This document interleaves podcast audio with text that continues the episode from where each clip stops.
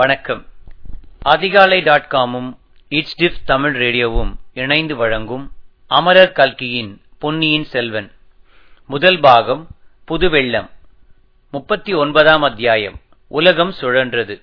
முதிய பிராயத்தில் தாம் கல்யாணம் செய்து கொண்டது பற்றி பலர் பலவிதமாக பேசிக் கொள்கிறார்கள் என்பதை பழுவேட்டரையர் அறிந்திருந்தார்.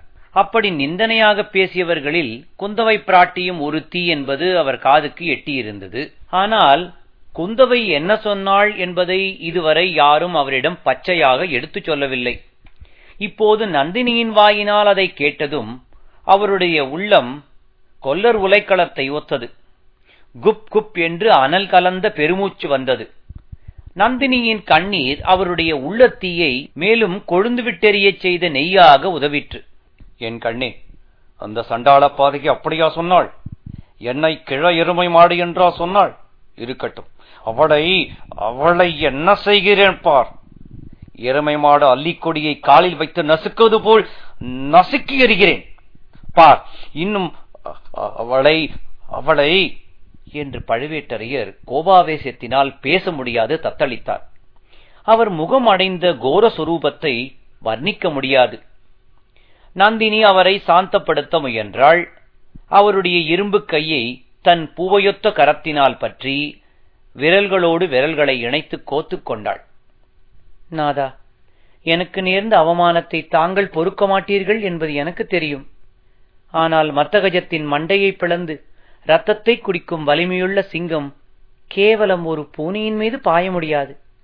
குந்தவை ஒரு பெண் பூனை ஆனால் பெரிய மந்திரக்காரி.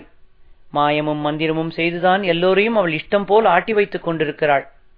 இந்த சோழராஜ்யத்தையே ஆட்டி வைத்துக் கொண்டிருக்கிறாள். அவளுடைய மந்திரத்தை மாற்று மந்திரத்தால் தான் வெல்ல வேண்டும். தங்களுக்கு விருப்பமில்லாவிட்டால் சொல்லிவிடுங்கள். இன்றைக்கே நான் இந்த மாளிகையை விட்டு வெளியேறுகிறேன் என்று கூறி மீண்டும் விம்மினாள். பழுவேட்டரையரின் கோபவெறி தணிந்தது. மோகவெறி மிகுந்தது. வேண்டாம் வேண்டாம். ஆயிரம் மந்திரவாதிகளை வேண்டுமானால் அழைத்து வைத்துக்கொள் நீ போக வேண்டாம். என் உயிர் அனையவள் நீ. அனைவள் என்ன? என் உயிரே நீதான். உயிர் போய்விட்டால் அப்புறம் இந்த உடம்பு என்ன செய்யும்? இப்போதே என்னை நீ விலக்கி வைத்திருப்பது என்னை உயிரோடு வைத்துக் கொள்கிறது. இத்தனை மந்திரம் தெரிந்து வைத்திருக்கிறாயே எனக்கு ஒரு மந்திரம் சொல்லித்தரக்கூடாதா என்றார். நாதா தங்கள் கையில் வாளும் வேலும் இருக்கும்போது மந்திரம் எதற்கு? பேதை பெண்ணாகிய என்னிடம் விட்டுவிடுங்கள் மாய மந்திரங்களை. தங்களுக்கு எதற்கு மாயமும் மந்திரமும்? என்றாள் நந்தினி. கண்ணே நீ உன் பவள வாய் திறந்து நாதா என்று அழைக்கும் போதே என் உடம்பு சிலிர்க்கிறது. உன் பொன்முகத்தை பார்த்தால் என் மதி சுழல்கிறது. என் கையில் வாழும் வேலும் இருப்பது உண்மைதான். அதையெல்லாம் போர்க்களத்தில் பகைவர்களை தாக்குவதற்கு உபயோகிப்பேன். ஆனால் அந்த ஆயுதங்களை வைத்துக்கொண்டு இந்த கொடிமண்டபத்தில் என்ன செய்வேன்? மன்மதனுடைய வானங்களுக்கு எதிர்பானம் என்னிடம் ஒன்றுமில்லையே. உன்னிடமல்லவா இருக்கிறது? எனக்கு மந்திரம் எதற்காக என்று கேட்கிறாய்? என் உடலையும் உயிரையும் ஓயாமல் எரித்துக் கொண்டிருக்கிறதே அந்த தீயை தணிப்பதற்காகத்தான். அதற்கு ஏதாவது மந்திரம் உனக்கு தெரிந்தால் சொல்லு. இல்லை என்றால் உன் பூமேனியை தொட்டு மகிழும் பாக்கியத்தை எனக்கு கொடு. எப்படியாவது என் உயிரை காப்பாற்று. கண்மணி. உலகம் அறிய சாஸ்திர விதிப்படி நீயும் நானும் மணந்து இரண்டரை ஆண்டுகள் ஆகின்றன. ஆயினும் நாம் உலக வழக்கப்படி இல்வாழ்க்கை நடத்த ஆரம்பிக்கவில்லை. விரதம் என்றும் நோன்பு என்றும் சொல்லி என்னை ஒதுக்கியே வைத்துக் கொண்டிருக்கிறாய். கரம் பிடித்து மணந்து கொண்ட கணவனை வாட்டி வதைக்கிறாய். அல்லது ஒரு வழியாக எனக்கு உன் கையினால் விஷத்தை கொடுத்து கொன்றுவிடு. நந்தினி தன் செவிகளை பொத்திக் கொண்டு ஐயையோ இம்மாதிரி கொடிய வார்த்தைகளை சொல்லாதீர்கள். இன்னொரு முறை எப்படி சொன்னால் நீங்கள் சொல்லுகிறபடியே செய்து விடுவேன் விஷத்தை குடித்து செத்துப் போவேன். அப்புறம் தாங்கள் கவலையற்று நிம்மதியாக இருக்கலாம் என்றாள். இல்லை இல்லை. இனி அப்படி சொல்லவில்லை. என்னை மன்னித்து விடு நீ விஷம் குடித்து இறந்தால் எனக்கு மன நிம்மதி உண்டாகுமா? இப்போது அரை பைத்தியமாய் இருக்கிறேன். அப்போது முழு பைத்தியமாகி விடுவேன். நாதா எதற்காக தாங்கள் பைத்தியமாக வேண்டும்? என்றைக்கு நாம் கைப்பிடித்து மணந்து கொண்டோமோ? அன்றைக்கே நாம் இரண்டு உடம்பும் ஓர் உயிரும் ஆகிவிட்டோம். உயிரும் உயிரும் கலந்து விட்டன. உள்ளமும் உள்ளமும் சேர்ந்து விட்டன. தங்கள் இதயத்தின் ஒவ்வொரு துடிப்பும் இங்கே என் இதயத்தில் எதிரொலியை உண்டாக்குகிறது. தங்கள் நெஞ்சில் உதிக்கும் ஒவ்வொரு எண்ணமும் இங்கே என் அகக்கண்ணாடியில் பிரதிபலிக்கிறது. தங்கள் புருவம் நெறிந்தால் என் கண் கலங்குகிறது. தங்கள் மீசை துடித்தால் என் குடல் துடிக்கிறது. இப்படி நாம் உயிர்க்குயிரான பிறகு கேவலம் இந்த உடலைப் பற்றி ஏன் சிந்தனை? மண்ணினால் ஆன உடம்பு இது. ஒரு நாள் எரிந்து சாம்பலாகி மண்ணோடு மண்ணாகப் போகிற உடம்பு இது. நிறுத்து நிறுத்து. உன் கொடுமையான வார்த்தைகளைக் கேட்டு என் காது கொப்பளிக்கிறது என்று பழுவேட்டரையர் அலறினார். மேலும் இவள் பேச இடம் கொடாமல் பேசினார். மண்ணினால் ஆன உடம்பு என்றா சொன்னாய்? பொய் பொய். தேன் மனம் கமழும் உன் கனிவாயினால். அத்தகைய பெரும் பொய்யை சொல்லாதே. உன் உடம்பை மண்ணினால் செய்ததாகவா சொன்னாய்? ஒரு நாளும் இல்லை. உலகில் எத்தனையோ பெண்கள் இருக்கிறார்கள். அவர்களையெல்லாம் பிரம்மதேவன் மண்ணினாலும் செய்திருக்கலாம் கல்லினாலும் செய்திருக்கலாம் சுண்ணாம்பினாலும் செய்திருக்கலாம் கரியையும் சாம்பலையும் கலந்தும் செய்திருக்கலாம். ஆனால் உன்னுடைய திருமேனியை பிரம்மா எப்படி செய்தான் தெரியுமா? தேவலோகத்து மந்தார மரங்களிலிருந்து உதிர்ந்த மலர்களை சேகரித்தான். தமிழகத்துக்கு வந்து செந்தாமரை மலர்களை பறித்து சேகரித்தான். சேகரித்த மலர்களை தேவலோகத்தில் தேவாமிர்தம் வைத்திருக்கும் தங்க கலசத்தில் போட்டான். அமுதமும் மலர்களும் ஊறி கலந்து ஒரே குழம்பான பிறகு எடுத்தான். அந்த குழம்பில் வெண்ணிலா கிரணங்களை ஊட்டினான். பண்டை தமிழகத்தும் பாணர்களை அழைத்து வந்து யாழ் வாசிக்கச் சொன்னான். அந்த யாழின் இசையையும் கலந்தான். அப்படி ஏற்பட்ட அற்புதமான கலவையினால் உன் திருமேனியை படைத்தான் பிரம்மதேவன். நாதா ஏதோ பிரம்மாவுக்கு பக்கத்திலிருந்து பார்த்தவரைப் போல் பேசுகிறீர்களே. இந்த வர்ணைகளுக்கெல்லாம் நான் ஒருத்திதானா அகப்பட்டேன். தங்களுடைய அந்தப்புறத்தில் எவ்வளவோ பெண்ணரசிகள் இருக்கிறார்கள். ராஜகுலங்களில் பிறந்தவர்கள். எத்தனையோ நீண்ட காலமாக அவர்களுடன் இளரம் நடத்தியிருக்கிறீர்கள். என்னை தாங்கள் பார்த்து இரண்டரை ஆண்டுதான் ஆகிறது என்று நந்தினி சொல்வதற்குள் பழுவேட்டரையர் குறுக்கிட்டார். அவருடைய உள்ளத்தில் பொங்கிக் கொண்டிருந்த உணர்ச்சி வெள்ளத்தை வார்த்தைகளின் மூலமாகவாவது வெளிப்படுத்திவிட விரும்பினார் போலும் அவரை பற்றியரித்த தாபத்தியை சொல்மாரியினால் நனைத்து அணைக்க முயன்றார் போலும். நந்தினி என் அந்த புறத்து மாதர்களைப் பற்றி சொன்னாய். பழமையான பழுவூர் மன்னர் குலம் நீடித்து வளர வேண்டும் என்பதற்காகவே அவர்களை நான் மணந்தேன். அவர்களில் சிலர் மலடிகளாகித் தொலைந்தார்கள். வேறு சிலர் பெண்களையே பெற்றளித்தார்கள். கடவுள் அருள் அவ்வளவுதான் என்று மன நிம்மதி அடைந்தேன். பெண்களின் நினைவையே வெகுகாலம் விட்டொழித்திருந்தேன். ராஜாங்க காரியங்களையே என் கவனம் முழுவதையும் கவர்ந்திருந்தன. சோழ ராஜ்யத்தின் மேன்மையைத் தவிர வேறு எந்த நினைவுக்கும் அந்த நெஞ்சில் இடம் இருக்கவில்லை. இப்படி இருக்கும்போதுதான் பாண்டியர்களோடு இறுதி பெரும் யுத்தம் வந்தது. வாலிப பிராயத்துக்கு தளபதிகள் பலர் இருந்த போதிலும் என்னால் பின்தங்கி இருக்க முடியவில்லை. நான் போர்க்களம் சென்றிராவிட்டால் அத்தகைய மாபெரும் வெற்றி கிடைத்தும் இராது பாண்டியர் படையை அடியோடு நாசம் செய்து மதுரையில் வெற்றி கொடி நாட்டிய பிறகு கொங்கு நாடு சென்றேன். அங்கிருந்து அகண்ட காவிரி கரையோடு திரும்பி வந்து கொண்டிருந்தேன். வழியில் காடு அடர்ந்த ஒரு இடத்தில் உன்னைக் கண்டேன். முதலில் நீ அங்கு நின்றாய் என்பதை என்னால் நம்பவே முடியவில்லை. கண்ணை மூடி மூடி திறந்து பார்த்தேன். அப்போதும் நீ நின்றாய். நீ வனதேவதையாக இருக்க வேண்டும். அருகில் சென்றதும் மறைந்து விடுவாய் என்று எண்ணிக்கொண்டு நெருங்கினேன். அப்போதும் நீ மறைந்து விடவில்லை. புராணக் கதைகளிலே சொல்லியிருப்பது போல் சொர்க்கத்திலிருந்து சாபம் பெற்று பூமிக்கு வந்த தேவகன்னையை அல்லது கந்தர்வ பெண்ணாயிருக்க வேண்டும். மனித பாஷை உனக்கு தெரிந்திராது என்று எண்ணிக்கொண்டு பெண்ணே நீ யார்? என்று கேட்டேன். நீ நல்ல தமிழில் மறுமொழி கூறினாய். நான் அனாதை பெண். உங்களிடம் அடைக்கலம் புகுந்தேன். என்னை காப்பாற்றுங்கள் என்று என்றாய். என்னை காப்பாற்றுங்கள் என்றாய். உன்னை பல்லக்கில் ஏற்று அழைத்துக் கொண்டு வந்தபோது என் மனம் எண்ணாததெல்லாம் எண்ணியது. உன்னை எங்கேயோ எப்போதோ முன்னம் பார்த்திருப்பது போல தோன்றியது. ஆனால் நினைத்து நினைத்து பார்த்தும் எங்கே என்று தெரியவில்லை. சற்றென்று என் மனத்தை மூடியிருந்த மாயத்திரை விலகியது. உண்மை உதயமாயிற்று. உன்னை இந்த ஜென்மத்தில் நான் முன்னால் பார்த்ததில்லை. ஆனால் முந்தைய பல பிறவிகளில் பார்த்திருக்கிறேன் என்பது தெரிந்தது. அந்த பூர்வ ஜென்மத்து நினைவுகளெல்லாம் மோதிக்கொண்டு வந்தன. நீ அகலிகையாக இந்த உலகில் பிறந்திருந்தாய். அப்போது நான் தேவேந்திரனாக இருந்தேன். சொர்க்கலோக ஆட்சியை துறந்து ரிஷி சாபத்துக்கும் துணிந்து உன்னை தேடிக்கொண்டு வந்தேன். பிறகு நான் சந்தனு மகாராஜனாக பிறந்திருந்தேன்.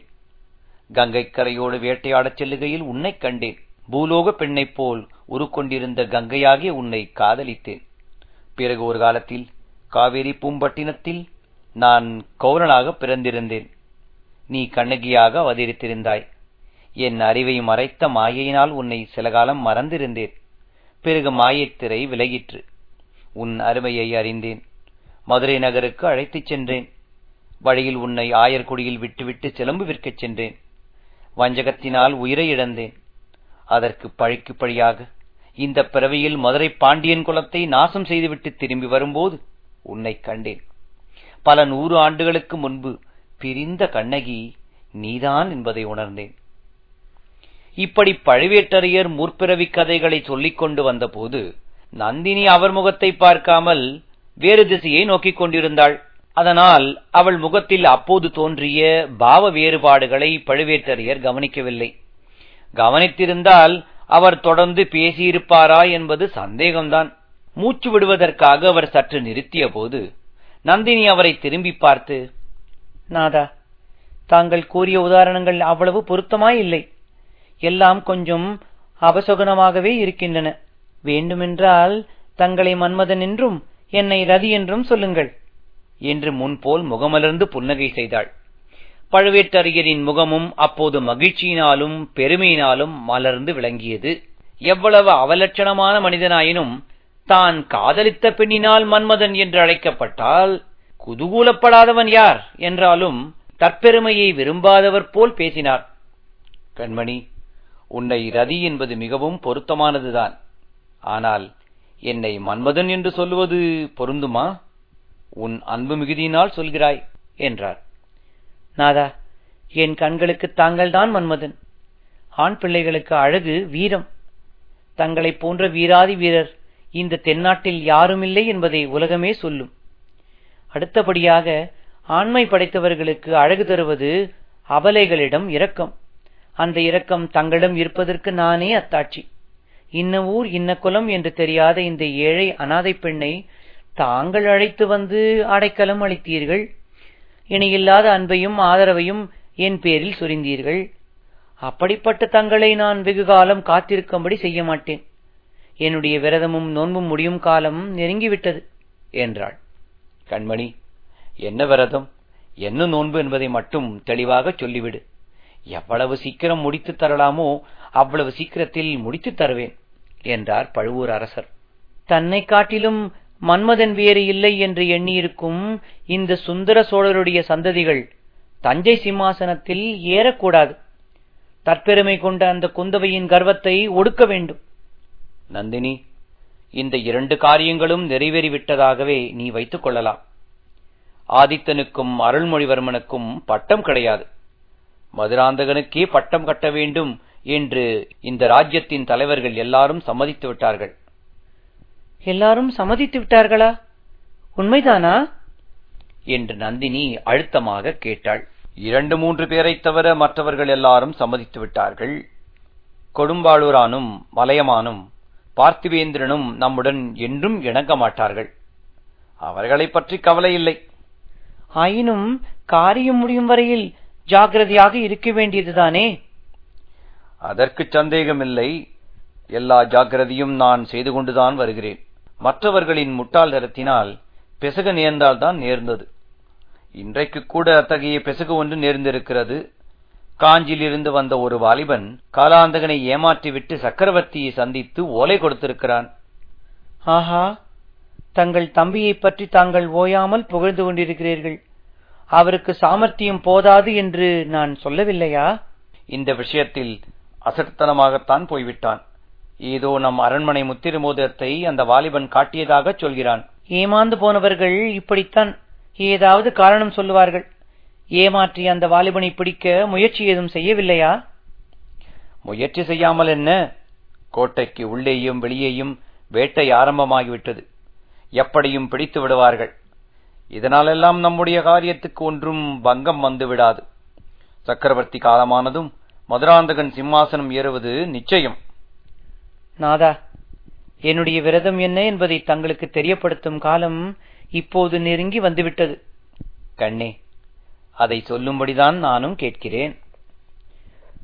மதுராந்தகன் அந்த அசட்டு பிள்ளை பெண் என்றால் பல்லை எழிப்பவன். அவன் பட்டத்துக்கு வருவதினால் என்னுடைய விரதம் நிறைவேறிவிடாது. வேறு எதனால் நிறைவேறும்? உன் விருப்பத்தை சொல்லு. நிறைவேற்றி வைக்க நான் இருக்கிறேன். அரசே என் சிறு பிராயத்தில் ஒரு பிரபல ஜோதிடன் என் ஜாதகத்தை பார்த்தான். பதினெட்டு பிராயம் வரையில் நான் பற்பல இன்னல்களுக்கு உள்ளாவேன் என்று சொன்னான். இன்னும் என்ன சொன்னான்? பதினெட்டு பிராயத்துக்கு பிறகு தசை மாறும் என்றான். இணையில்லாத உன்னத பதவியை அடைவேன் என்று சொன்னான். அவன் சொன்னது உண்மைதான். அந்த சோதிடர் யார் என்று சொல்லு. அவனுக்கு கனகாபிஷேகம் செய்து வைக்கிறேன். நாதா. கண்ணே. இன்னும் அந்த சோதிடன் கூறியது ஒன்று இருக்கிறது. அதை சொல்லட்டுமா? கட்டாயம் சொல்லு. சொல்லியே தீர வேண்டும். என்னை கைப்பிடித்து மணந்து கொள்ளும் கணவர் மணிமகுடம் தரித்து ஒரு மகா சாம்ராஜ்யத்தின் சிம்மாசனத்தில் ஐம்பத்தாறு தேசத்து ராஜாக்களும் வந்து அடிபணிந்து ஏந்தும் சக்கரவர்த்தியாக வீற்றிருப்பார் என்று அந்த சோதிடன் சொன்னான்.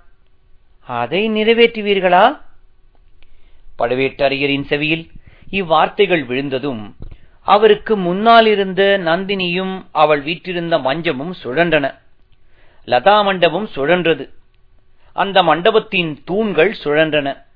எதிரே இருந்த இருளடர்ந்த தோப்பு சுழன்றது. நிலாக்கதிரில் ஒளிர்ந்த மர உச்சிகள் சுழன்றன. வானத்து நட்சத்திரங்கள் சுழன்றன. இருபுறத்து மாளிகைகளும் சுழன்றன. உலகமே சுழன்றது. இத்துடன் முப்பத்தி ஒன்பதாம் அத்தியாயம் நிறைவு பெறுகிறது. மீண்டும் அடுத்த அத்தியாயத்தில் சந்திக்கும் வரை உங்களிடம் இருந்து விடைபெறுவது சான் பிரான்சிஸ்கோ பே ஏரியாவில் இருந்து ஸ்ரீ நன்றி வணக்கம்.